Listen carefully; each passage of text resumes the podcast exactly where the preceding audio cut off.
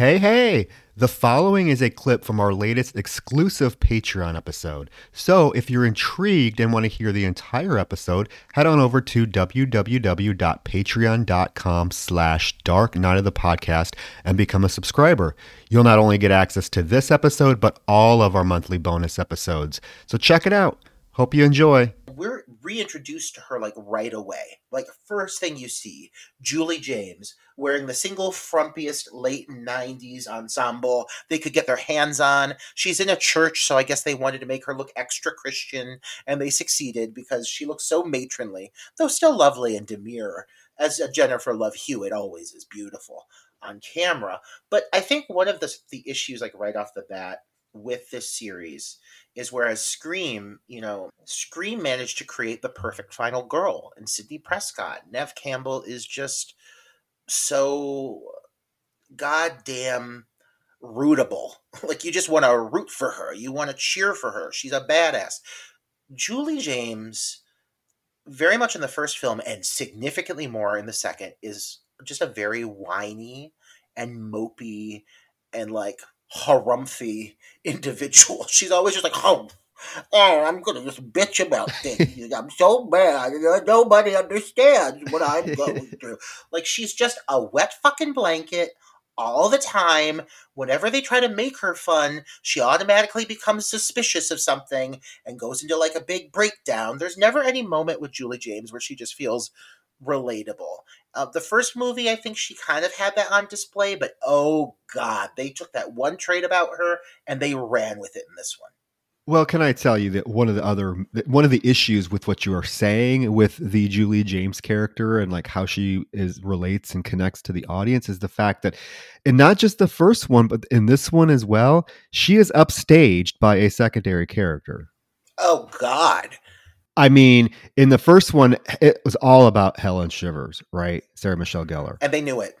And they knew, and this one, I'm sorry, Brandy steals the fucking show, steals the show right from under Jennifer Love Hewitt's big tits. Just whoop.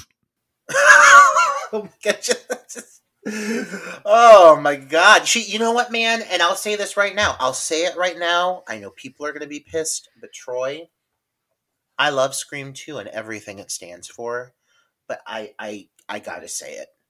Karla wins over Hallie, in my opinion, by leaps and bounds.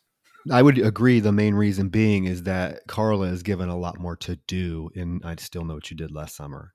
Well, they knew what they had in Brandy. Like, let's be clear. Like, Brandy had already had a TV show. Everyone knew Brandy could act. It's not like they were like throwing this girl out to the wolves. So they they write her a significant part here. And oh, boy, does it do the film some justice.